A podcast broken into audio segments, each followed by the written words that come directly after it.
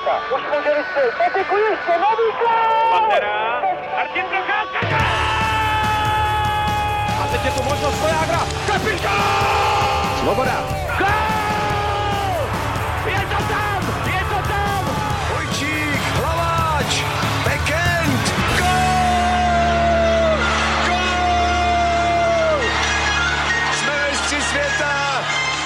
Dobrý den. Hokejová extraliga má za sebou polovinu základní části, po které se na prvním místě stejně jako ve fotbale vyhřívá suverénní Plzeň. Podíváme se tradičně na aktuality jak z extraligy, tak z NHL, ale taky na to, o čem svědčí úspěch rozhodčího Suchánka, nebo jaké období ve stoleté historii NHL je to nejzářnější. V dalším díle Hokej Focus podcastu vítám redaktora Českého rozhlasu Františka Kunu. Ahoj. Ahoj.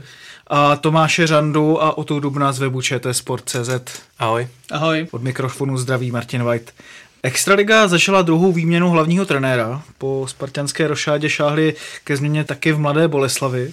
Patrika Augustu tady nahradil Vladimír Kýhos. Tome, podobně jako u týmu Pražanů se nabízí otázka, zda se nejednalo o ukvapené rozhodnutí.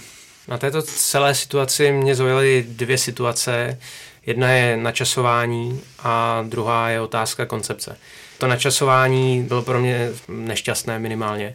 A to z toho důvodu, že k tomu odvolání došlo vlastně po reprezentační přestávce, kdy Boleslav odehrála jeden zápas v Litínově, tam prohrála a na základě této porážky se rozhodla k tomuto poměrně radikálnímu kroku. Pokud eh, tam byly nějaké pochybnosti o budoucím setrvání Patrika Augusty na lavice Mladé Boleslavy, tak eh, si myslím, že se to mělo řešit v té reprezentační přestávce, kdy mohlo dojít eh, k uvedení nového trenéra a k zájení jeho práce vlastně v tom vymezeném přestávkovém období. A ta druhá věc je teda ta koncepce. Myslím, že se v Boleslavi rozhodli po odchodu Františka Výborného pro nějakou novou éru s novým trenérem, s novým realizačním týmem jako takovým tak nechápu, proč Patrika Augustu odvolávají v půlce sezóny, kdy mají minimální ztrátu na playoff, tabulka nesmírně vyrovnaná a pokud tedy chtěli nastoupit nějakou novou cestu, tak měli novému trenérovi dát mnohem víc času než nějakých 25 zápasů, nebo teda vlastně méně, nějakých 20 zápasů. A jen na základě toho, že vlastně byly nějaké tři body nad poslední hlavou, tak to si myslím, že v polovině soutěže není úplně rozhodující. Františku, když se podíváme vlastně na působení Vladimíra Kýhose po extraligových klubech, jak vlastně hodnotíš jeho trenérskou kariéru a jak si myslíš, že bude zapadat do Mladé Boleslavy? Já se vrátím k tomuhle ještě. Mě zaujalo a s tím souhlasím, že je zvláštní, když se po nějaký dlouhý éře se snaží vybudovat něco nového a pak se to velmi jako poměrně rychle ukončí. No to funguje prostě asi ve fotbale, ale je to, mám pocit, že prostě Česko má 15 týmů a 25 trenérů a ty se prostě točí pořád dokola. A pak do toho jednou za čas přijde někdo, jako třeba Filip Pešán do Liberce, chvilku to vypadá, že to je prostě super trenér, nespochybnuju jeho kvality, to vůbec bych si nedovolil, ale pak prostě jsou okamžiky, kdy to taky jako úplně nemusí výjít, je to prostě takový ten klasický kolotoč, takže Vladimír Kýhos čekal na telefonu asi a, a ještě k té Boleslavi, no, o těch, on se o těch trenérech říká, že dobrý trenér se pozná podle toho, že přežije Vánoce, takže uh, ty Vánoce asi Boleslavy nebudou tak veselí. A co se týče vůbec toho působení Vladimíra Kýhose po extraligových klubech, jaký máte vztah k tomuto trenérovi, kluci? Pravdou je, že z Třince ani předtím z Komety neodcházel zrovna jako v nejlepším. Jako ty vztahy s tím vedením pak jako ke konci nebyly úplně dobrý. Předtím ale zase dlouho vedl Chomutov a ten vedl poměrně úspěšně. Řekněme na, na tu dobu, jakým způsobem se Chomutov prezentoval, jak vlastně pořád se snažil z té baráže se dostat do extraligy, tak vlastně na to, na to vlastně vedl ten tým docela úspěšně. Já si nejsem úplně jistý, jestli když teda vezmu, OK, změna dobrá, ale tu koncepci oni vlastně zahodí za půl roku a nasadí tam trenéra, který se tomu Patriku Augustovi nepodobá vlastně vůbec v ničem. Jo, to znamená, že jestli to bylo jenom o tom, že nevěříme tomu, že Patrik August je dostatečně zkušený na to, aby ten koncept, který my máme, jako uvedl v život, tak tam dáme někoho, kdo nám tam pasuje třeba trochu, nám tam aspoň pasuje a zkusíme to s ním tak tady to je v podstatě, že dáme tam úplně jiný typ trenéra. To je, mě Vladimír Kýhos přijde takový ten, takový ten hodně burcující, to bývalý hráč, jo? bývalý velmi úspěšný hráč. A je takový ten, spíš takový ten burcující typ trenéra, než, než nějaký velký analytik. Teď já nechci, nechci nějak jako snižovat jeho odbornost, ale, ale přijde mi, že je to víc jako víc srdcař, než, než člověk, co prostě se zaobírá jako detailama a čísílkama a tím a tím. Takže mi to přijde, že oproti tomu Patriku Augustovi, který měl být, řekněme, tenhle ten nový typ trenéra ala Filip Pešán, tak je to vlastně krok úplně jiným směrem. Ty jsi už to nakousl vlastně Františku, když se podíváme na ta jména trenérů v extralize, která zůstávají víceméně stejná, eh, jenom za nimi jsou závorce jiné týmy. Je trenérský potenciál v Česku momentálně vyčerpaný? A nebo vidíš nadějná jména třeba z první ligy nebo z mládežnického hokeje? Neřeknu teď eh, z hlavy tři, čtyři jména a, a tyhle zkusme v extralize. To asi nikdo nechtějme po nikom, ale já si myslím, že by to prostě mohli dělat třeba i mladší lidi. I třeba klidně mladší, než je ten pan Pešán v Liberci. A otázkou je, jak prostě tohle dokáže zkousnout jako hokejový manšaft. Já teďko s chodou okolností natáčím časozběrný dokument s Josefem Jandačem, trenérem reprezentace. A on mi vyprávěl, jak začínal trénovat. A on poprvé trénoval dospělý chlapy Ačko, tým, kde dřív hrál a bylo mu 25, když skončil s hokejem vinou zranění a ten manšaft ho přemluvil, aby prostě začal jako trénovat. Takže asi i by to prostě šlo, aby to dělali jako mladší, mladší lidi. Nevím úplně přesně, protože zase jako dobře, vystudujeme trenéra na fakultě tělesné výchovy a sportu a pak ho takhle postavme na lavičku, to asi prostě jako nejde. Ale ten člověk asi v tomhle mladém věku by měl mít za sebou nějakou jako aktivní kariéru a možná jako, nevím, no, trochu úcty od těch starších k někomu mladšímu, jenom jako mi to napadá jako jedna z možných cest, jak to prostě zkusit, no. Ale zase chápu, že se v tom točí dost peněz a a zkoušet si... něco nemusí být ta ideální cesta. Já si právě uh, myslím, uh, a vlastně potvrzuje to i ten příklad z Boleslavy, je tady strašný tlak uh, na ty okamžité výsledky. Prostě na nějakou koncepční práci evidentně není prostor, respektive není vůle a místo toho, aby teda Augusta dostal dostatečný čas na nový styl hokeje pro Boleslav, tak se vlastně angažuje právě ta, někdo z té starší generace, který je teda zrovna volný, jako jeden z mála. A znova se prostě vracíme do toho kolečka, kde není prostor, řekněme, pro ty, pro ty nové mladší trenéry. A asi tady není ta vůle od toho vedení klubu, od majitelů, nemají vůli k tomu, aby dali ten, ten čas těm mladším hráčům, mm-hmm. mladším trenérům. Minule jsme tady jako zase chválili Litvínov, který přestože byl opravdu v těžké krizi, tak tak tam Radima Roulíka podržel a funguje s ním vlastně do teďka. To znamená, že vlastně ten tlak na okamžitý výsledky samozřejmě je, ale ne všude, ne všude je stejný a ne všude jsou tak netrpělivý jako v Mladé Boleslavy. Ale když si vezmeme třeba to, že Sparta angažovala trenéra, který vlastně ukončil kariéru už. To znamená, že na trhu neviděla evidentně nikoho, kdo by, kdo by jí mohl zvednout. A dva jakoby ze čtyřech momentálně nejlepších týmů Extraligy trénují jejich majitele myslím tím Plzeň a Martin Straka a Brno a Libor Zábranský. Takže je vidět, že ten trh v současnosti, ten trenérský, je asi hodně přebraný. Když se teda vlastně vrátíme k té původní otázce, myslíte si, že ta trenérská škola v Čechách vyschla? Nebo jak vlastně z té dlouhodobosti funguje třeba první liga, která by mohla právě fungovat jako, jako líheň mladých trenérů? Já znám, já jsem hokej hrál do 21, dotáhl jsem to až do druhé ligy. A z té doby mám jako pár kámošů, co teďko se věnují trénování. A myslím si, že jako ten potenciál tam rozhodně je. Je i chuť těch kluků to dělat. Já nabídnu příklad třeba teďko už bývalého novináře Tomáše Vrábela, který se najednou, to řeknu v uvozovkách, zbláznil do moderních statistik a nějakým stylem se prostě jako dostal do hokejové Sparty. Nevím, třeba tohle jaký může být jako cesta prostě nějakých jako mladých uh, nadšenců ale já znovu opakuju, jako neumím teďko prostě zapíchnout prst do týmu první, druhé ligy nebo okresního přeboru a tam odsaď takhle jako vytáhnout panáčka a postavit ho na střídečku. Takhle konkrétní by neumím, no. To, mm. Bohužel. On je to v podstatě ale jako dlouhodobější problém, když si vzpomeneme na trenér reprezentace a Růžička Hramčík, Růžička Hramčík, takže ten, ten, ten problém a to točení v podstatě těch stejných eh, men v extralize i v, i v reprezentačním hokeji v podstatě tady funguje už, tak řekněme, 10 let. Hmm. A proč tady vlastně nejsou nějaké nové, nové nápady nebo ne, nějaké nové věmy? Proč se prostě český hokej neinspiruje tím zahraničím, když o tom slyšíme posledních x let, že je potřeba se inspirovat tam. Slavomír Lenner to taky zmiňoval. No, když jsme se chtěli něčem inspirovat, tak Petr Nedvěd řekl, že když si dají Kanaděni na střídečku žirafu, tak ji tam bude mít do týdne taky, takže a pak za to dostal jako čout. Tak nevím, jestli tohle je jako cesta něco kopírovat, když si představíte třeba, když byl zlatý hetrik a prostě přelom tisíciletí, tak eh, na střídač se stál pan Augusta a ten hráčům radil dávají bomby k tyči.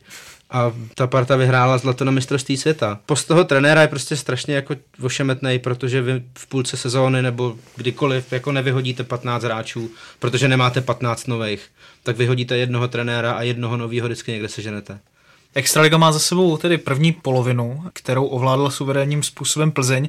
Indiáni se i přes odchod kanoníra Dominika Kubalíka mohou spolehnout na velkou ofenzivní sílu ale tak trochu v zákrytu za tím útočným festivalem je i jejich obrana, která inkasovala druhý nejmenší počet branek v celé extralize. Františku, nezaslouží si defenziva Plzně v čele s brankářem Miroslavem Svobodou stejné uznání jako útok? Určitě jo, ono to samozřejmě není nikdy moc vidět, no, to, na to se jako mm, asi logicky trochu zapomíná, protože každý chce vidět eh, v Plzni Kubalíka, nebo teď už ne Kubalíka, ale jiný Plzeňáky dávat góly a eh, chtějí vidět Holovega, jak se pere a jak jim po zápase hraje na kytaru. A to, že prostě někdo někoho ještě smete v rohu jako obránce, tak to se taky lidem líbí, ale to, že obrana drží pohromadě, to nikdo tolik nevidí a mě tohle i jako zaráží, to, že jsou takhle dobrý dozadu, protože většinou, když někdo takhle sází hodně góly, tak se jim jako dokáže lecos odpustit v té hře dozadu, no. že myslím si, že třeba i se pak na tom tolik nebazíruje. Když se ví, že ten manšaft je schopný dát 6 gólů, tak dostat 3 góly jako není pak nic, nic zásadního, takže ta Plzeň, tam mě těší, no, to, to je mi jako takový sympatický klub. Já jsem tam studoval tři roky v Plzni, jak jsem tam občas zašel na hokej, tak tam je to jako, mám rád takovou jako celou tu atmosféru, i když se přiznám teda, že fanoušci, to mě tam taky u nich zaráží, jak jsou, jak se teď bavíme třeba o té prostosti těch fanoušků v české extralize, tak tam ta líheň zajímavá. No. A ne, ne, nebyli, nepřišli mi jako moc, moc kreativní, že vždycky zařvali nějaký jméno soupeře a k tomu nadali, jak, přidali jako jednoslovnou narážku, nebudu říkat jako. Na, na té na Plzni je zajímavá věc, že oni, už jsme to tady řešili asi dvakrát, ale oni mají polovinu obránců, mají po 24 let, to znamená, že hodně obranu a zároveň teďka nehraje nebo kvůli zranění nehrá dost uh, Petr Kadlec. Takže jakoby oni, u nich se očekávalo právě, že budou zranitelný a zároveň neměli úplně zkušeného golmana, ale Miroslav Svoboda je druhý ve všech číslech momentálně. Michal Moravčík je z těch mladých obránců je zase jako nejlepší v extralize. Jo, má plus 21 jako v plus minus, což je, což je vlastně v půlce soutěže něco úžasného. A myslím si, že jim i docela pomohl příchod, eh, příchod Kindla, který tam právě jakoby dodal taky i trochu té zkušenosti, která by jim v určitých fázích sezóny mohla chybět. A myslím si, že jakoby třeba on by mohl, jako, přestože třeba teďka ještě nemá ani bod a tohleto, ale on by mohl i svoji kariéru, řekněme, ještě trošku tam restartovat. To může pomoct jako velmi podobně tady ten jako Kindle a další, nebo i ten Kadlec a další mladý bec něco jako Erat a Nečas v Brně. Mi to tak přijde, protože třeba ten Petr Kadlec to je pro mě jako jeden z nejkoukatelnějších obránců. To je jako hrozně hezký pohled ho sledovat na ledě, když bruslí a, něco, a cokoliv dělá jako s hokejkou a pukem. Elegán. Přes všechny v předsezónní prognózy se na pozicích, které zaručují přímý postup do čtvrtfinále, drží i Olomouc. Hanákům se dařilo hlavně v listopadu, kdy pravidelně bodovali a povedené šňůrou se vyhoupli až na aktuální šestou pozici. O to, co stojí za překvapením podzimu? Ty mi dáváš. Eh, před sezónou jsem je typoval na playout.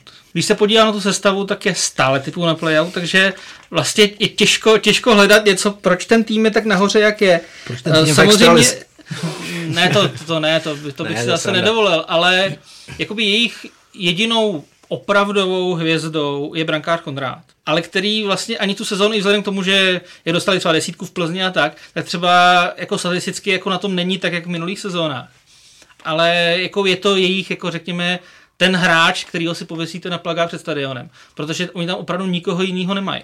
Jo, tam uh, nejlepší útočník Jan Knotek má 16 bodů, což je, řekněme, průměr, jo, ale to je jeden jediný hráč, který, který má, řekněme, aspoň, kolik to je, bod na, na dvě utkání. Jo. Takže jako, oni to mají hodně postavit na týmu, mají zkušeného trenéra Veneru a taky se jim daří vlastně neprohrávat zápasy v základní hrací době. Oni se daří hlavně jako bodovat. Oni sbírají třeba jako po bodu, mají, mají nejvíc remíz, mají 11 remíz, což je nejvíc z celé extraligy a zároveň po Plzni a Brnu prohráli nejméně zápasů v základní hrací době. To znamená, že jim se daří sbírat ty bodíky po jednom, po dvou a vzhledem k tomu, že prostě třeba týmy jako Sparta, Liberec, řekněme, hrajou pod svoje možnosti, tak najednou oni jsou tak vysoko, jak jsou. Ale pořád eh, od Litvínova mají v půlce 9 bodů, to není zase není něco, Litvínov je 13, aby, aby to bylo pochopeno správně. To znamená, že to není něco, že by mohli v tuto chvíli si říkat, jo, dobrý, už jako, už jako jedem na playoff.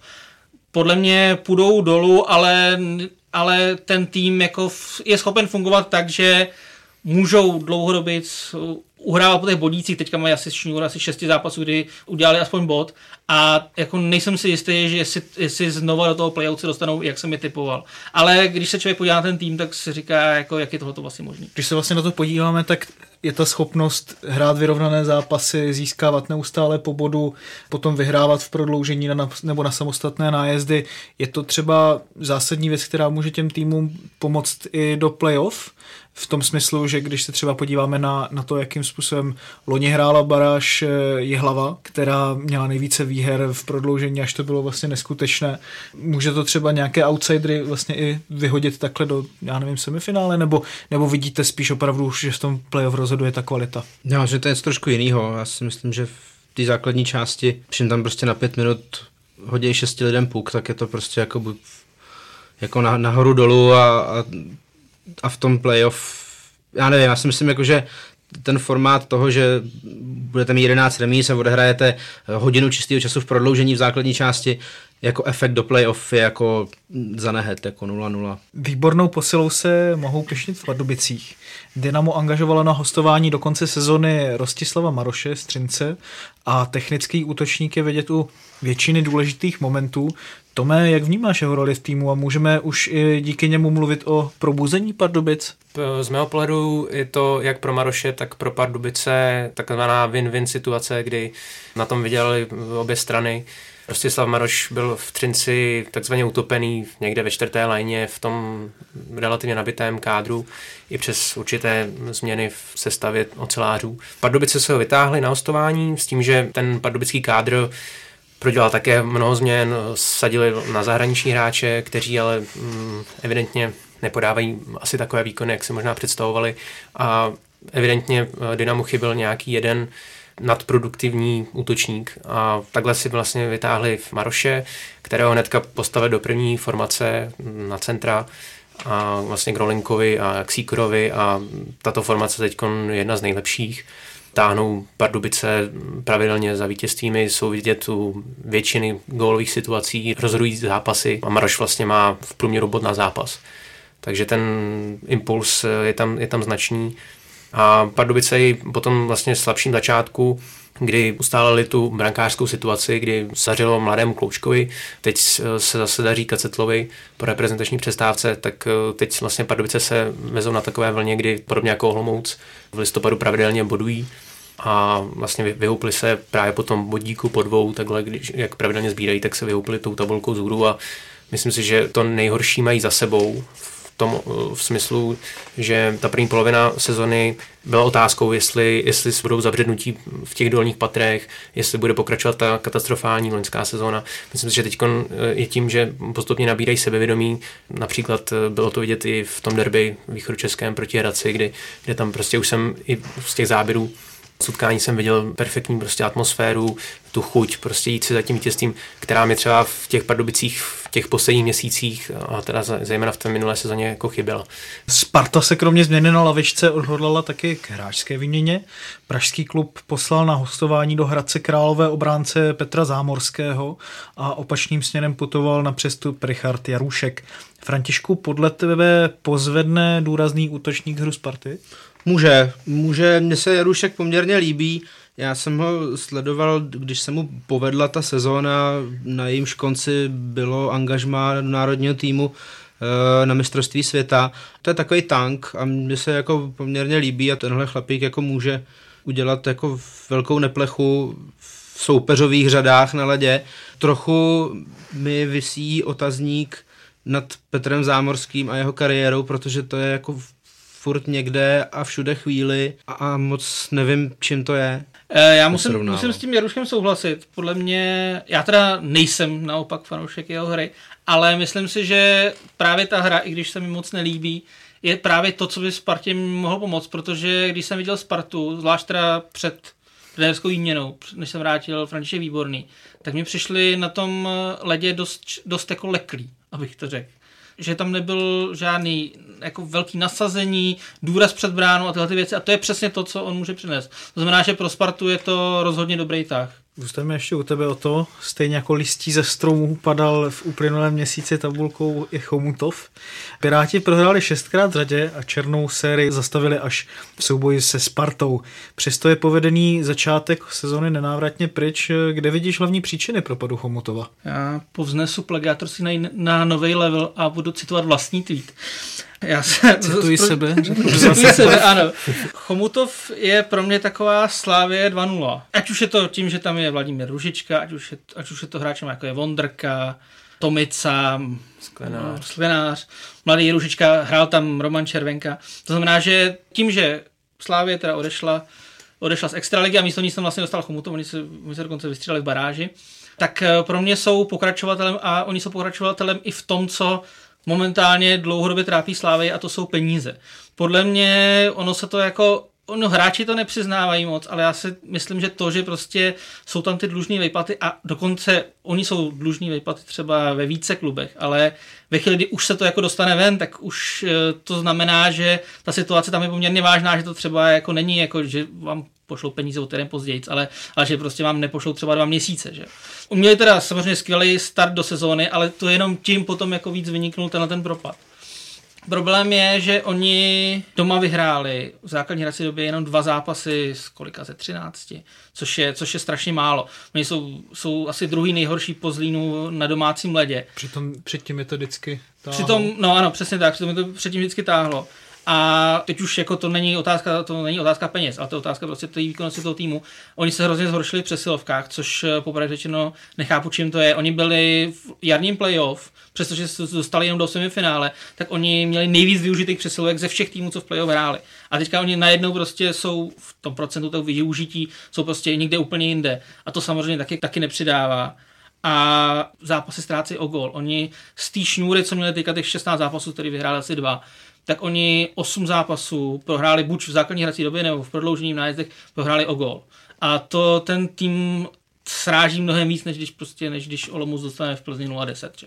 To je zápas, který hodíte za hlavu, a to, ale když prostě třikrát za sebou prohrajete o gol, tak vás to prostě strašným způsobem sráží a s tím nic nevyčaruje ani prostě trenér typu Vladimíra Rožičky. Já si myslím, že Twitter to navýšil na 280 znaků, tohle byl nějaký další.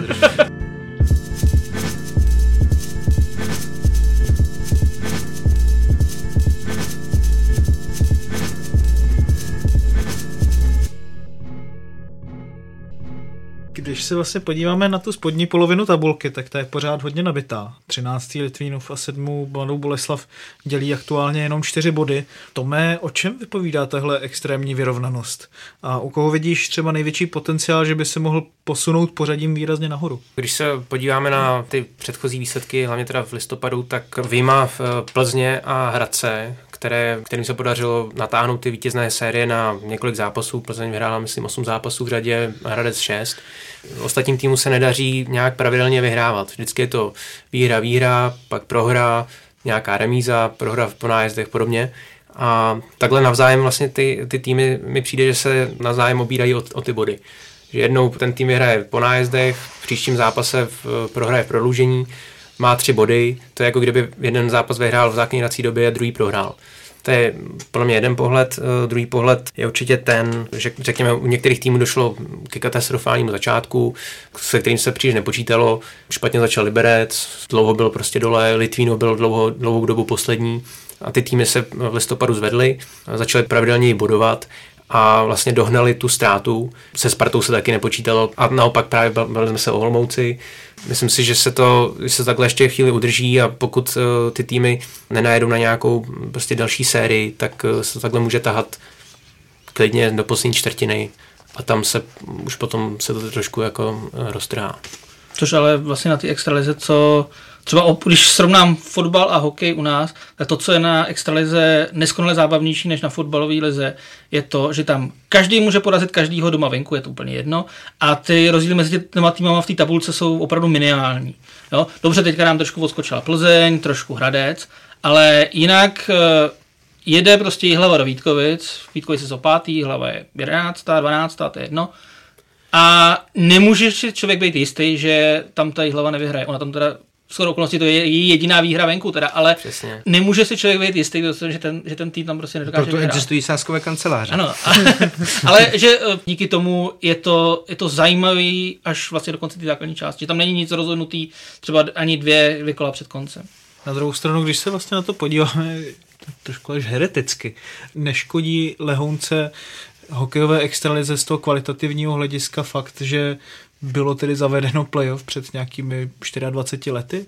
V tom smyslu, že vlastně na té základní části zase až tolik vlastně nezáleží a to hlavní se děje až, až v playoff. No je to o ničem, ta základní část. Je to ještě trochu méně o ničem než NHL, kde to je úplně jedno. ne, to jako samozřejmě přeháním, jo. Ale tam jako je to jenom o tom, aby se nějak jako oddělilo zrno od plev. A je otázka vždycky to jako kolem 40. kola si myslím, jako dovedu představit, že to třeba jako už bude nějak vyselektovaný, že nedovedu si moc představit, nebo nemyslím si, že Jihlava se z toho vyhrabe. Myslím, že bude hrát baráž v téhle sezóně, ale pak kdo tam spadne na to 13. a, a kdo bude hrát to playout, to je taková jako loterie, no. Ale teď se jako protiřečím, jo, že to je o ničem, ale je to prostě dlouhý. Je to prostě dlouhý a když se jako, oni ty body jsou samozřejmě furt jako stejně důležitý, ale prostě v tom 26. kole si řeknete, no tak jsme prohráli, no tak prostě vyhrajeme příště. Ale já nevím, no to playoff zase podle mě to je dobrý. Jako kdyby se to hrálo jako fotbal, by to asi myslím bylo tak zajímavý. Souhlasíte, kluci? Tam by chyběl ten, ten vrchol. Já si myslím, že to, jak je možná ta základní část jako dlouhá a nepřináší možná takové zrušení, tak uh, je to nějaká příprava na to playoff. S koncem základní části ta dlouhodobá soutěž graduje, jo, vytváří se prostě pozice pro playoff a v playoff to teda všechno vyvrcholí. Dlouhodobá soutěž jenom čistě prostě na body, to by se taky mohlo stát, že po polovině soutěže bude, budou odskočené dva týmy a zbytek té základní části, respektive zbytek toho ročníku už eh, by byl prakticky o ničem. no. Ale ono je to zase jako, na druhou stranu to si dovedu představit situaci, že která může být zajímavější, protože o ten titul pak může bojovat pět týmů najednou. Jo, což playoff prostě tam se to jako takhle tím stromečkem jako zúží na ty dva a ty si to rozdají, což je super. Ale jako k téhle situaci podle mě by jako docházelo velmi jako minimálně. Když se podíváme na fotbal, tak jako v Plzni můžou dát titul, že jo? Prakticky. A bude se hrát o ty další fleky. Jako může to být zajímavější v případě, že by prostě to byla taková náhoda, že by se třeba v posledních třech kolech se tam mohly točit jako tři, čtyři týmy, což by bylo strašně zajímavý, ale takhle v extralize dostanou v úzovkách jenom prezidentský pohár, za který si toho moc nekoupí. Když se vlastně ohlídneme za tou polovinou základní části extraligy, co vás zatím nejvíc překvapilo, zklamalo nebo jinak utkvělo v paměti, že na to budete vzpomínat? Začneme podle hodinových ručiček od, od 12. tedy od Toma naproti mě. Samozřejmě nabízí se eh, ta jízda Plzně, ale kdybych teda měl tu Plzeň eh, dát stranou, tak asi mě zaujal Patrik Rybár, brankář eh, Hradce Králové, který zase posunul vlastně tu svoji výkonnost, ještě bych řekl o stupeň výš, ne o dva. Má naprosto perfektní statistiky, doufám si tvrdit, že to je nejlepší brankář i bez těch statistik nejlepší brankář extraligy. Povedla se mu skvělá série bez inkasovaného gólu, kdy útočil na 4-0 v řadě a v té historické tabulce neprůstřelnosti se vlastně vyšvihl až za možná nepřekonatelného Vladimíra Hudáčka, který vydržel přes čtyři zápasy neinkasovat. Takže z mého, z mého pohledu tyhle brankářské výkony Patrika Rybára a v závěsu asi s Miroslavem Svobodou, který by si možná zasloužil podobný kredit, kde by možná hrál vlastně za Hradec, tak by měl pro mě dobré statistiky, protože je vlastně v číslech je druhý za Rybárem a, ale šlo na něj vlastně daleko víc střel a měl daleko více práce než, než, v tom, než Patrik Rybár v tom defenzivně, relativně defenzivně hrajícím Hradci. Mm-hmm. A to? No, tak když vynechám to, co už tady bylo řečeno, tak uh, určitě představení Dominika Kubalíka v první čtvrtině. Jeho, jeho 15 gólů v 13 zápasech, to, je, to bylo něco úžasného. Pak uh, tu, o té vyrovnanosti už jsme se bavili a asi bych zmínil určitě ten propad, uh, propad Liberce, který se teda teďka už se zase zvedá, ale ta, ta řekněme, ta první čtvrtina to, jak nebyli schopni asi 8 nebo 9 zápasů za sebou vlastně udělat ani bod na ledě soupeře, to mi, k tomu týmu, k tomu, jak se, jak, jak přesto, že měl nějaký odchody zase jako, že v létě, tak eh, ten tým se dal čekat mnohem vejš a tam, tam jsem si říkal, jako, co se to pro vlastně děje, tam se, tam se jim vyměnili akorát jako hráči v dresech, nebo já nevím. Prostě ten, ten tým, jako ten Liberec jsem oproti těm předchozím dvou letem, letům jsem vůbec jako nepoznával.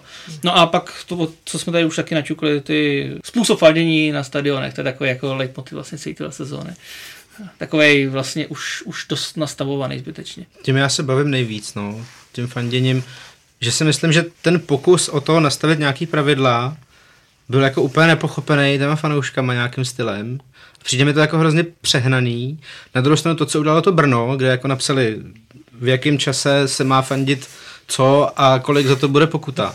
Tak to, tohle to konkrétně beru jako velmi zdařilou recesi. To je jako dobrý. Ale jako ve finále už mi to prostě přijde takový jako pak přes čáru a přijde tak jako zbytečně zprostý.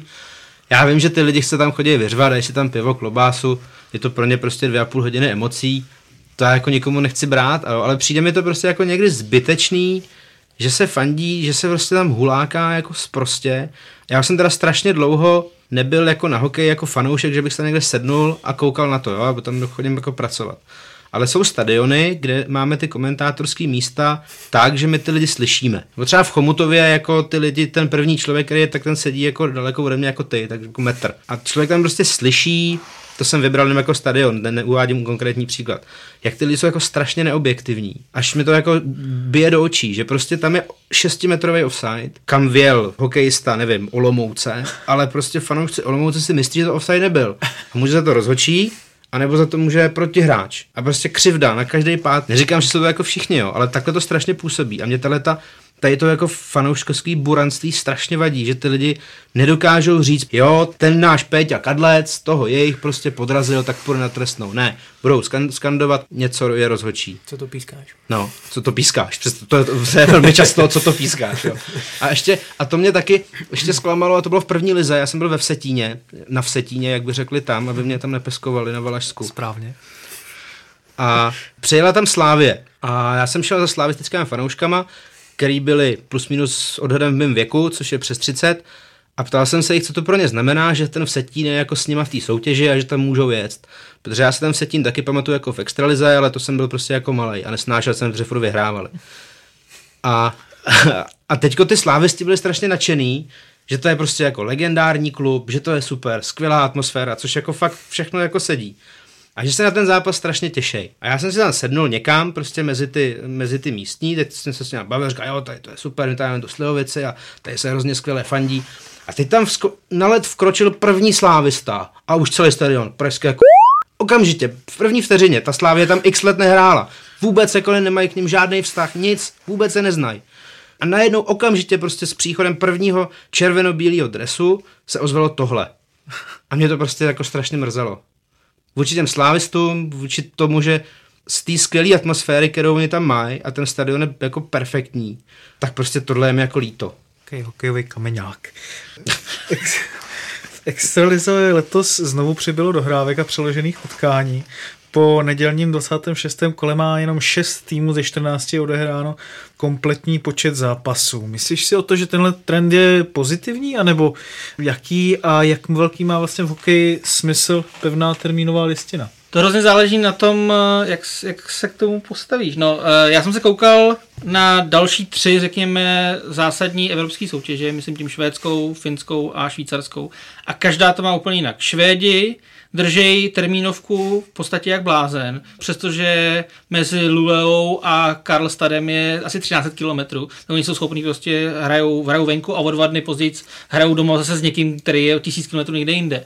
Což mi, tam mi přišla právě jako zrušení termínovky u Švédu jako asi nejlogičtější. Finové, Finové jedou v podstatě systém KHL nebo NHL, že tam jakoby sice mají nějaký hrací dny, ale vůbec kola nedržej a Švýcaři to mají tak jako trošku víc, ještě víc rozházený než my. Mně se spíš líbí buď ten, buď ten systém back to back, že prostě jede Plzeň do Třince a o den později bude hrát ve Vítkovicích, protože nevidím prostě nějaký smysl v tom, aby hráli v pátek v Třinci, v neděli doma se Zlínem a v úterý v Brně. To mi, mi přijde jako zbytečný křižování tou republikou, přestože oproti tomu Švédsku, který teď to dodržuje stejně jako my, tak jsme na tom, řekněme, jako eh, mnohem lépe, co se týče, jako, co se týče dopravy. Ale já se, já se nejsem jistý, jestli je nutné to termínovku držet vlastně kvůli něčemu jinému, než, než, jsou, než jsou lidi. Lidi u nás jsou hrozně zvyklí na to, že hraje, hraje se ve většině případů se hraje pátek, neděle. Tak jsou zvyklí na to, že prostě buď jdou v pátek na hokej a v neděli nejdou, anebo opačně. Ale jako asi, nevím, jestli by pro ně nebyl, já si myslím, že byl by pro ně problém, protože fanoušci u nás jsou dost konzervativní. Byl by problém prostě jít jako na, na ty Vítkovice v pátek, v neděli a v úterý s tím, že další víkendy nehráli vůbec, protože by byli venku. To znamená, že podle mě se to drží, drží jako zejména tady z toho důvodu. Ale třeba v první lize, tam už eh, Friedek s Havířovem, ty už jedou tvrdě to, že když jedou na výlet do Čech, tak jakoby, když mají potom nějakýho soupeře, který je třeba o jednou, dvě kola, který je poblíž, tak si další den Jedno je, že to je neděle, v sobotu hrajou prostě někde a v neděli, když je extraligový den, tak prostě Havířov si udělá předhrávku tam a pak teprve jedou domů, což mi přijde, že to jako dává smysl. Nemusel by to být pořád, ale řekněme u nějakých dvou týmů, co jsou třeba blízko sebe, tak když už teda jako jedu přes celou republiku tam, tak by, se to, tak by tam měl zůstat a odehrát i ten druhý a pak se teprve vrátit. Jako ono to dogmaticky nejde držet, protože samozřejmě by to asi ideálně bylo hezký, kdyby jezdili na ty trepy. Já tomu jako rozumím, aby jsem se na to ptal právě pana Řezníčka, proč to tak není. A on mi říkal, že to, že to má jako několik faktorů a jeden z nich je to, že samozřejmě by to museli chtít ty kluby. Další věc je to, že některé haly a jejich hodně jsou multifunkční a jsou tam koncerty a prostě je tohle jako problém, nebo může být problém. A pak ještě to, že fotbalová liga nemá pevně daný rozpis zápasů. A oni pak prostě jako samozřejmě nechtějí v Liberci dát hokej od tří a fotbal od tří, že jo. Takže tam do toho to by prostě musel být nějaká jako ukrutná tabulka, kde by se nějakým způsobem jako vypočetlo, aby tohle mohlo fungovat. Takže si myslím, že to prostě asi musí řešit, jako když už, tak jak si říkal, Nějaký, Dobře, ale nějakou třeba jako... když, když vezmeme NHL, já vím, že to je nesrovnatelný, ale tam přece dost často hrajou v jedné hale basket, v jedné hale hrajou hokej. Že A oni se musí shodnout jenom na těchto dvou věcech a plus ještě tam je multifunkce, takže tam jsou koncerty, všechno. Jo. Takže jsou podle mě složitější věci, než domluvit se jako Slovan Liberec, jako s Bílým Matigrama na to, to aby jo, nehráli ve jasně. čas. No. Já, ale jako říkám, že to takhle jako nemůže úplně, jako, že to prostě těžko naplánovatelný asi což mi vysvětloval pan Řezníček. Já jako bych Jasně, taky, mě by, by mi přišlo jako logičtější jako jet přesně jako na, na Ostravsko a odehrát tam jako Vítkovice Třinec a vrátit se domů. Protože třeba tohle to je jako i, i jako mor menších sportů. Třeba hokejbalu, kde v první lize středočeský manšaft jede hrát v sobotu do Opavy a v neděli hraje doma a další týden jede Opava hrát do středních Čech a v neděli hraje doma. Jo, že se to prostě courá po republice, stojí to prachy, ty prachy na to nejsou. Ale to jsem se jako dostal do jiného sportu, ale tohle to je jako, tady ten cestovní mor tam je, no. Ale je zajímavý, že dokud jako florbal třeba nebyl, nebyl nějak jako zajímavý sport, že by nebyl v televizi a tak, tak se hrálo a jezdilo se opravdu sobota jeden, neděle druhý a pak domů teprve a zrušili to jako ve chvíli, kdy jako florbal začali se oni jako lidi zajímat i jako divácky, uh-huh. nejenom, že se hrá, tak se to zrušilo. To bylo to asi před nějakými 12 lety, se zrušily tyhle ty víkendové dvoj zápasy a jezdilo se prostě doma venku normálně. Takže ne, ne, jako není mi jasný úplně, čím to je. My jsme ale... hokejbal hrávali i dva zápasy za den, ale to nevím, jestli by prošlo úplně. ne, ale já jsem pamatuju na rozhovor s Petrem Nedvědem, který právě jako kritizoval to, že si nehraje ten to back to back, jako čili dva zápasy no. ve dvou dnech a že u nás je to prostě divný v tom, že celou sezónu dodržujeme pátek, neděle, občas úterý a v playoff v předkole se hraje pět zápasů za, za týden vlastně, za 8 dní. Což je zajímavé třeba s tím švédským, který teda jako tohoto nedělá stejně jako my, ale zároveň oni všechny série hrajou prostě den, den pauza, den. Oni teda, když celou sezónu nehrajou dva zápasy ve dvou dnech, tak prostě to nedělají ani tom playoff. A my jako celou sezónu si prostě jedeme standardní termíny a pak prostě to nahňácíme v tom playoff. A mi přijde, že to pro ty hráče to musí být, hlavně na konci sezóny to musí být hrozně jako fyzický šok, když to tak řeknu. No to je dobře, oni pak nemůžou a to je to lepší. ne, opravdu, to je pak jako super v tomto playoff. Jasný. Tak teď se ještě posuneme na chvilinku do hokejové ligy mistrů, kde nás čeká čtvrtfinále. O postup do semifinále mezi čtyři nejlepší týmy soutěže budou usilovat Třinec, Liberec a Brno. Oceláři se střetnou se švédským Brines, Bílí tygři narazí na švýcarský Zurich a Kometu čeká finské Jyväskylä. Kterému z českých týmů věříte nejvíce? Tome. No já teď už pomalu věřím každému, protože po tom, co se dostali přes základní část a přes první kolo playoff, až do této fáze, tak a s tím tedy, jaké hrály výsledky s ostatními manšafty, tak teď už de facto může postoupit opravdu kdokoliv. Navíc uh, Třinec si vyzkoušel toho švédského soupeře, kdy hrál s Malmé, takže Třin si věřím teda asi nejvíc, protože se dokázal adaptovat uh, na, na tu švédskou hru. Malmé k ničemu v tom dvoj, dvojzápase víceméně nepustil. Uh, líbí se mi, jak tam vlastně i přistoupili k té lize mistrů jako takové, kdy nešetří nějak extra ty zkušenější hráče a naopak staví to na nich a myslím si, že i ty výkony v Lize mistrů dokázali přenést eh, do extraligy. Ti hráči se tam rozehráli, eh, Martin Ružička začal prostě střílet znovu góly, teď to přenesli do extraligy, už je, už je druhý nejlepší nebo třetí nejlepší střelec podle toho, jestli počítáme Kubalíka. A perfektně chytá Šimon Hrubec. Vlastně Lize mistrů má, jestli se nepletu, tak má nejlepší statistiky ze všech brankářů. Takže Třin si věřím hodně a Liberec eh, ten přišel přes Frelundu, obhájce titulu, takže myslím si, že tam taky stouplo to sebevědomí enormně, tak jak se vlastně jim nedařilo v extralize, tak eh, v Lize mistrů je to prostě jiná písnička plus eh, perfektní střelec Bakoš, tomu to v Lize mistrů fakt pálí. A Kometa díky tomu svému širokému kádru, tak si myslím, že může směle mm-hmm. pomýšlet na to semifinále. Co to vlastně vypovídá o síle hokejové extraligy české, že máme tři týmy z osmi v hokejové lize mistrů, což je vlastně tuším nejvíc ze všech evropských týmů. Letos loni to byla Sparta, která došla až do finále. Já nechci vůbec někomu sahat do svědomí z těch klubů, ale já si nejsem úplně jistý, jak tomu každý ten jednotlivý klub jako přistupuje. Že mi přišlo, když vlastně ta Liga mistrů se tak jako znovu obnovila před pár lety, takže pro některé ty týmy to byl takový jako denajský dar, že to tam nějak jako odklouzali před tou sezónou. Na mě to působilo místy jako, že to prostě někdo třeba ani hrát nechce. Navíc to stojí jako dost peněz, navíc to stojí dost času, musí se jako jet někam, já nevím, Hradec Králové hrál někde v Anglii a vím, že jako tam řešili i to, že když tam přiletěli, tak jim ten jejich manšaft, proti kterému hráli, museli jako vyprat prostě rybana, jo. A takovýhle jako technické věci pak, že to jako někdy může jako zdržovat, já nevím, no jak to vypovídá o prestiži extra. Jako je to, samozřejmě je to jako fajn, asi, asi tam nemůžeme očekávat jako čtyři dánský týmy, jo, ale, ale tak zase tři z osmi, no. Já teď se přiznám, že nevím, je tam teda Juveskule, ty Švýcaři a Curych. A Curych a... a pak ještě...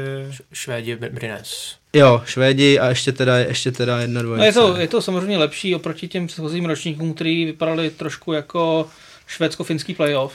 Jo, to je pravda. Takže je to, řekněme, jo, jo. řekněme, je to o to zajímavější, zejména z našeho pohledu, když tam máme svoje týmy, ale s nějakým hodnocením, jako co to znamená pro Extraligu, bych, bych, řekněme, počkal, řekněme, tak jako ještě tak dvě sezóny, kdyby se to, na, jako kdyby se to opakovalo, protože loni sice byla Sparta ve finále, ale jinak tam byl ještě, v, myslím, že dva týmy v osmi finále, jeden ve finále, takže uh, to nebyla, nebylo, nebyla žádná sláva a ročním předtím ten, ten byl tak, jako, ten byl zase dost hmm. špatný. To znamená, že jakoby z jednoho jednoho dobrýho roku, kdy přiznejme si, že ten eh, Liberec se to jako nějak jako dostal si základní skupiny a v té Frelundě měl opravdu jeden dobrý zápas jako u nich. Jo? I ten domácí zápas byl z její strany dost, eh, řekněme, průměrný, abych jim, abych jim nekřivdil. To znamená, že oni v podstatě zahráli skvělý zápas eh, ve Švédsku a dostali se, jako dostali se vlastně přes, přes obhájce. Jo? To znamená, že já bych to opravdu jako asi nepřeceňoval v tuhle chvíli. Já bych já si navíc myslím, že tahle ta soutěž lidi skoro vůbec nezajímá. Mě to mrzí, ale je to pravda. Že to jako zajímá nejtvrdší jádra klubů, který tam hrajou, a jinak si myslím, že to prostě jako... Ani v tom Švédsku, ne. ani ve Finsku? No to u nás je to ještě no, někde dobrý, ale, třeba, ale švé, mm, švédi, švédi ty, ty prostě jako na to nějak moc A ono pak asi to, to, to playoff samozřejmě bude vypadat jinak. Jo. Já jsem byl shodou okolností na tom finále Frelunda Sparta a tam to bylo super. To byla jako, jako malá plechovka, něco jako v Litvínově, plný staďák a jako dobrý, jo, samozřejmě hezký, trochu bylo jako mrzutý, že takovouhle celosezónní nebo půlsezónní soutěž eh, může rozhodnout prodloužení 3 na 3, což mi přišlo jako formátově trochu, trochu nešťastný, ale jako jo, samozřejmě pak to bylo zajímavý, ale jako kdyby tam nebyla Sparta, tak prostě se tady o tom jako to prostě nikoho nezajímá, podle mě. Jako bez urážky té soutěže, ale je to málo. No. Já si právě myslím, že na to konto eh, toho spartianského úspěchu bychom se o to měli jako víc zajímat i, a možná i mi přispět tomu, aby to nešlo do většího povědomí a myslím si, že právě třeba teď, když z těch tří týmů zase postoupí, řekněme dva, což si myslím, že je víc než reálné, tak uh, tam je zase prostě mm, prostor pro nějaký úspěch výraznější a takhle prostě postupně to zviditelňovat, uh, zpřístupňovat, bavit se o tom, hmm a pak se můžeme bavit potom o, o té popularitě. No. Pojďme se ještě podívat v poslední části na zámořskou NHL a na její aktuality a zajímavosti.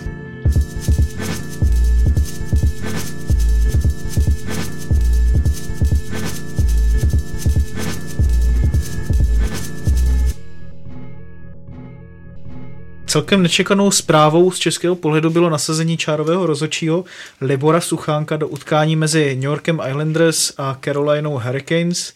Suchánek se tak stal vlastně třetím rozočím z Evropy a prvním čárovým, který se představil v nejslavnější soutěži. Františku, znamená to, že český hokej umí vychovávat dobré rozočí, anebo je Suchánkův úspěch hlavně zásluhou jeho velkého talentu? V tomhle bych jako úplně nějakou koncepční práci s rozhodčíma tady jako neviděl, jo? to podle mě to je jako obrovský úkaz, mně to přijde jako úplně neuvěřitelný, že se tam někdo dostane, tuším, že mu je 28 a já bych teda jako velmi rád v nějakém časozběrném dokumentu s ním strávil tu jeho kariéru toho rozhodčího, protože to mi přijde jako úplně jako fakt takhle mladý jako klobouk dolů.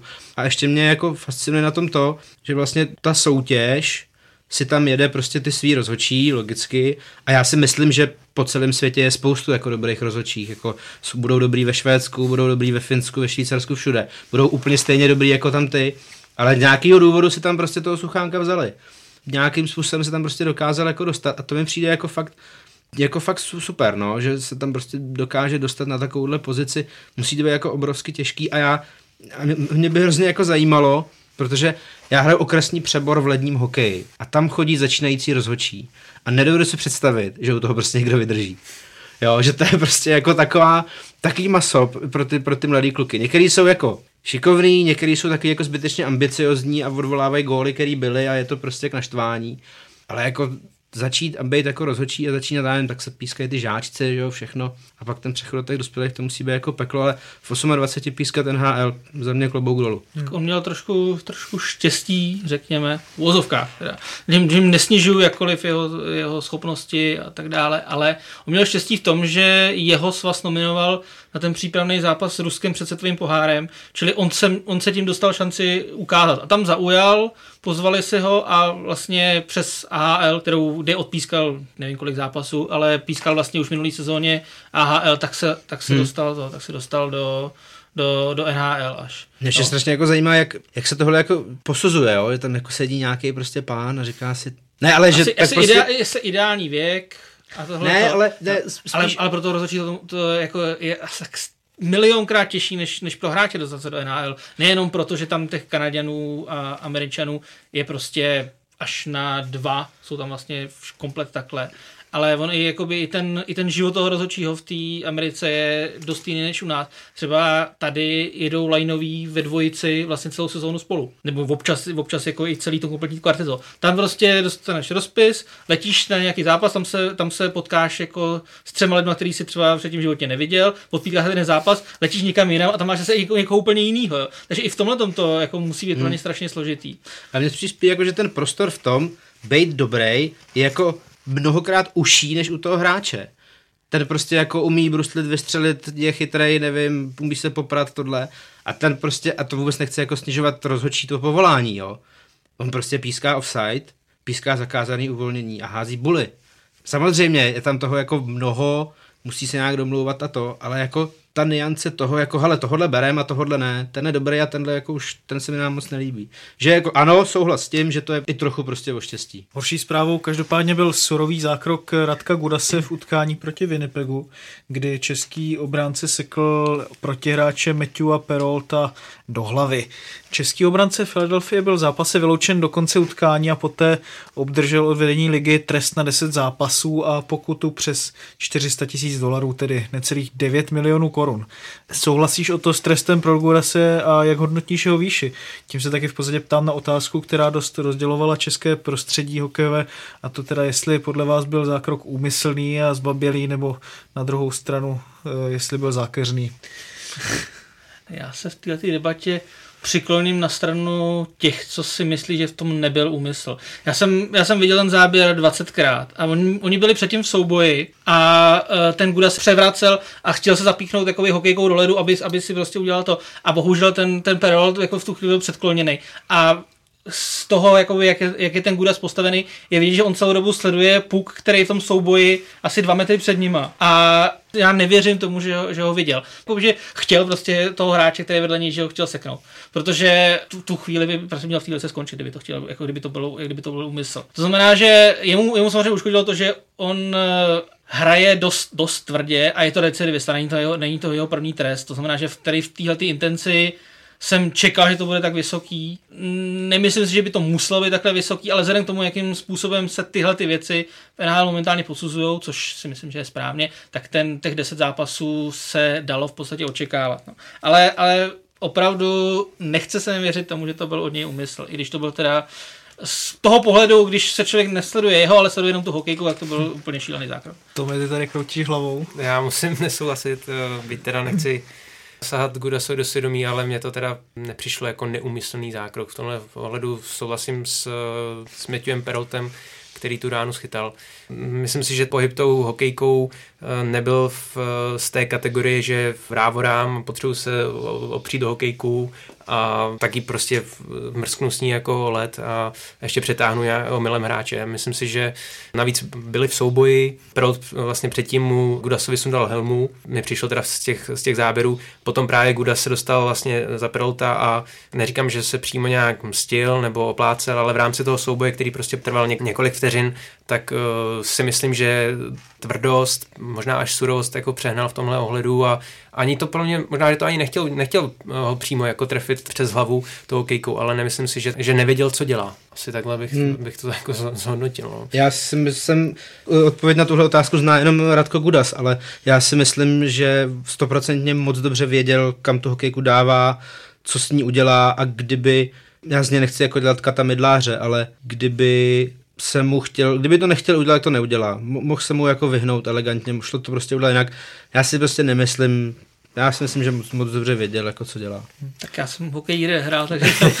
ale chápu, dá, ale chápu, to, chápu to že i když se to člověk ale... pustí 20krát, tak tam v tom vidí jako ten, ten pohyb a to, ano, člověk prostě jako vyrovnává balans. Ale prostě ví, že tam je člověk skloněný. Mně, mně hlavně prostě přijde, že on sledoval tu hru před sebou.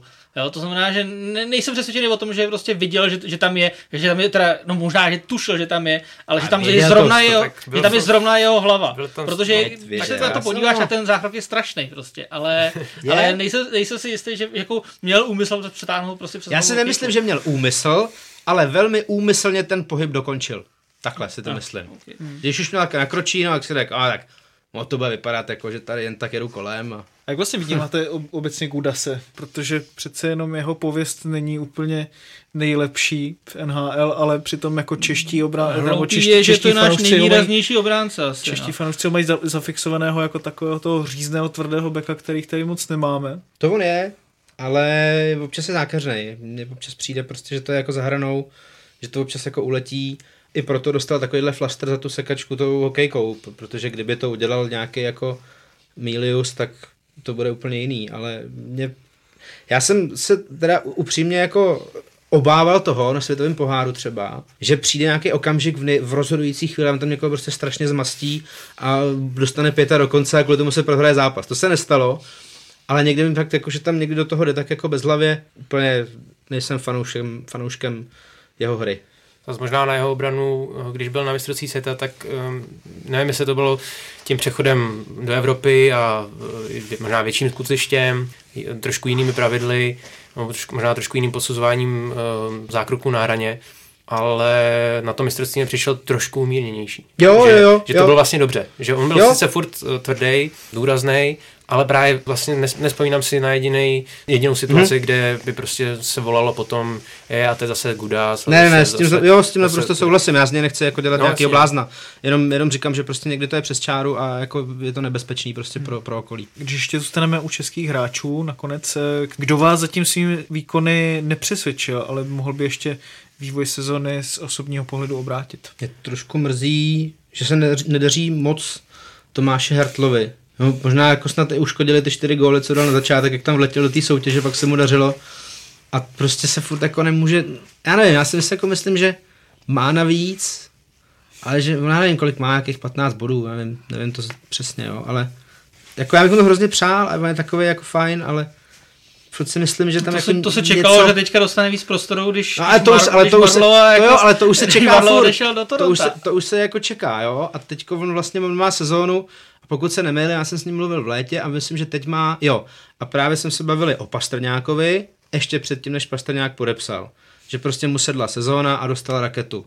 A on ví, teďko, Hertl, že teď má tu sezónu, kdy mu ta smlouva končí jenom jako z osobního pohledu bych mu jako přál, aby se mu ta sezona dařila líp, aby si řekl nějakou takovouhle smlouvu, aby ty Češi tam prostě řečeno slovy peněz brali do dolarů a byli jako vidět. Je, mu hodně uškodilo i to zranění kolem. Jo, jasně, tam to jasně. mělo snad dvakrát. Jo, jo, jo. A to vlastně mu narušilo ten, ten raketový start a nemohl navázat na tu, na tu perfektní nováčkovskou sezónu. Mě zklamal trochu Zacha New Jersey. Mm-hmm. New Jersey teďka překvapivě, pro mě velmi překvapivě, docela šlape, ale on hraje čtvrtou lineu, jako neboduje, prostě jako v podstatě, no ta čtvrtá linea v NHL je takový taková ta výplň na, výplň na pár minut jako v zápase. To znamená, že on se ani jako nemůže prosadit a ve chvíli, kdy ten tým šlape a on je zrovna dole, tak ta šance, že, že dostane, dostane větší šanci, že tam bude nějaký ten zásah do toho týmu, co funguje, je samozřejmě menší.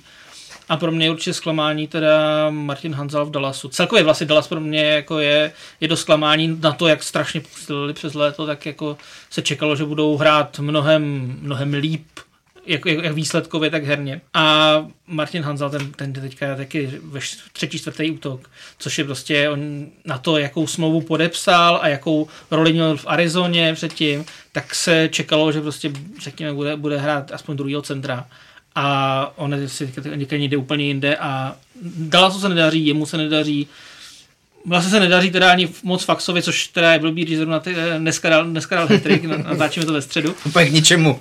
Ale, ale, ale do, do té do, do, do, do doby jako ta sezona byla taková, jako řekněme, jo, jo. nevýrazná hmm. hodně. No. Ale myslím si, že v, v tom Dallasu v té třetí léně, že tam má tu svoji pozici Faxa a že myslím si, že trenér je, je s tou lineou spokojený a nasazuje vlastně na nejlepší uh, liney soupeřů a a vlastně myslím si, že paradoxně tomu Hanzeli trošku překáží na tom centrovi, že proto Hanzel je až, až v té čtvrté formaci, protože ta třetí uh, tam ta je pevně složena. Jinak co se týče těch hráčů českých, kteří by mohli se, řekněme, v tom dalším průběhu zlepšit, z mého pohledu Michal Neuwirth, eh, brankář Philadelphia. Philadelphia se teď hrubě nedaří, prohráli snad 8 zápasů v řadě, brankář Elliot eh, zrovna nezáří, tak si myslím, že je tady prostor pro Neuwirta, který vždycky z té pozice toho druhého brankáře a z toho zákrytu vlastně vždycky, když dostal tu, tu šanci, tak eh, ji většinou chytil za pačesy a předváděl vlastně ty nejlepší výkony. Ne když byl jednička, ale spíš když jako z té zadní pozice šel nahoru, takže myslím si, že by třeba mohlo dojít k sádce na tady tu kartu, že začnou stavět eh, víc Neuwirta a, a mohlo by být zase Mm-hmm. Ještě úplně v krátkosti na závěr jednou větou, eh, když teďka oslavila 26. listopadu NHL rovných 100 let od svého založení, jaké období z její historie vám nejvíc vytanulo na mysl, je vaše oblíbené a který z řádky legendárních hokejových příběhů máte nejraději? No mě, na tom se možná shodnem, zasáhne nejvíc ta doba, kdy člověk jako ten hokej začne vnímat v nějakých 12 letech třeba a to bylo zrovna období, kdy jako v noci šly ty přenosy z toho finále takže já si jako pamatuju tady ty Eisermany a všechny Detroity, Colorado, New Jersey a probdělí noci prostě a tehdy, když v 96. rozhod Uwe Krupp asi v 18. prodloužení, tak já už jsem byl rád, že bych musel do školy a nevěděl bych to. Takže tohle jsou prostě takové jako blbosti. Pak si pamatuju první hru na počítači NHL 93, myslím. Pak mě ještě jako baví ta doba, kdy Češi utíkali do NHL, jako třeba v 70. 80. letech A když nevybe jako úplně jeden okamžik, tak je to asi, když Colorado vyhrálo Stanley Cup a Ray Burke přebíral pohár a ten Joe Sakic s tím kapitánským C prostě porušil to nepsané pravidlo, že pohár má zvednout jako první kapitán a předal to tomu 40-letýmu prostě týpkovi, který se tam loučil s tou kariérou. A k tomu je ještě taky jako úplně americký sen, jo, jako, jako doják prostě až že k tomu je ten komentář, někde na YouTube se to dá najít, kde tam ten jako americký komentátor jako říká, že po 22 letech prostě, ať on to zvedne a celá ta hala tam jako vybouchne, jak to se to jako je pro mě jeden z největších okamžiků, co si tak jako pamatuju já z toho, jak jsem vnímal NHL. Tak koukám, že nás, co sledovali Colorado, tak bude víc. já jsem jak šiltovku, Colorado. no, já jsem dostal dres, když jsem byl malý, takže to bylo potom jasný, komu mám fandit. Co se týče toho Colorado, tak uh, pro mě asi jeden z nejzajímavějších příběhů je příchod brankáře Patrika Roje do Avalanche. Ten samotný trade, nebo vlastně to, co mu předcházelo, tak uh, stojí za zmínku. V bránce Montrealu musel přetrpět eh, potupnou porážku od Detroitu Red Wings, kde dostal 9 branek. Trenér ho nechtěl předtím vystřídat, vystřídal ho až po devátém inkasovaném gólu. A jenom co přišel Roa na střídečku, tak eh, vlastně v té staré hale fórum, eh, kde, kde nebyly plexiskla za střídečkami, které by oddělovalo střídečku od, od diváků, tak se naklonil k prezidentovi Canadiens a řekl mu, že to byl jeho poslední zápas za Montreal.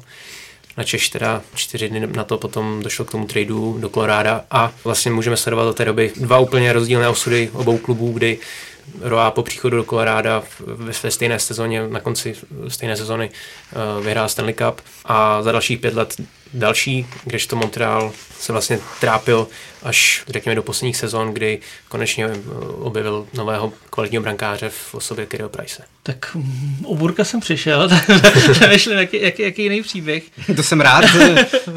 ne, to, to, to, je, to je opravdu hrozně doják. Musím, musím se přiznat, že u toho jako ani mé oko nezůstane suché. Taky samozřejmě utvářelo mě Detroit, Colorado, tady od 90. leta.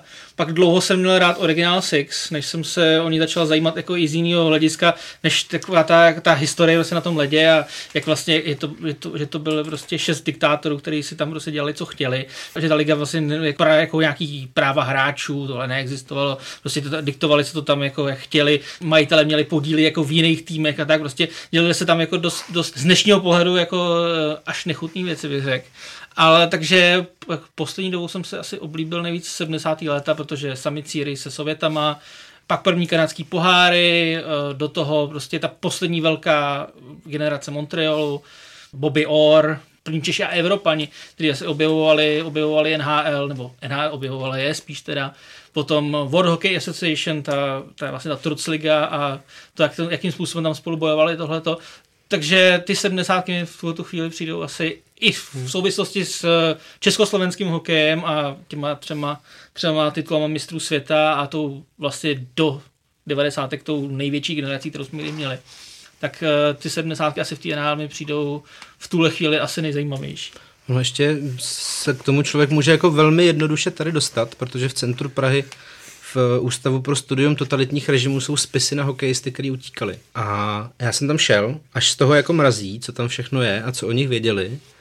Ale co je nejzajímavější, tak od těch kluků, co utíkali, jsou tam první dopisy domů. Třeba v 17 letech, když ten kluk prostě tady odsaď zdrhnul, jeho kariéra by byla jako v Litvínově, nebo by chodil prostě na chemické učiliště, nevím, klíma třeba.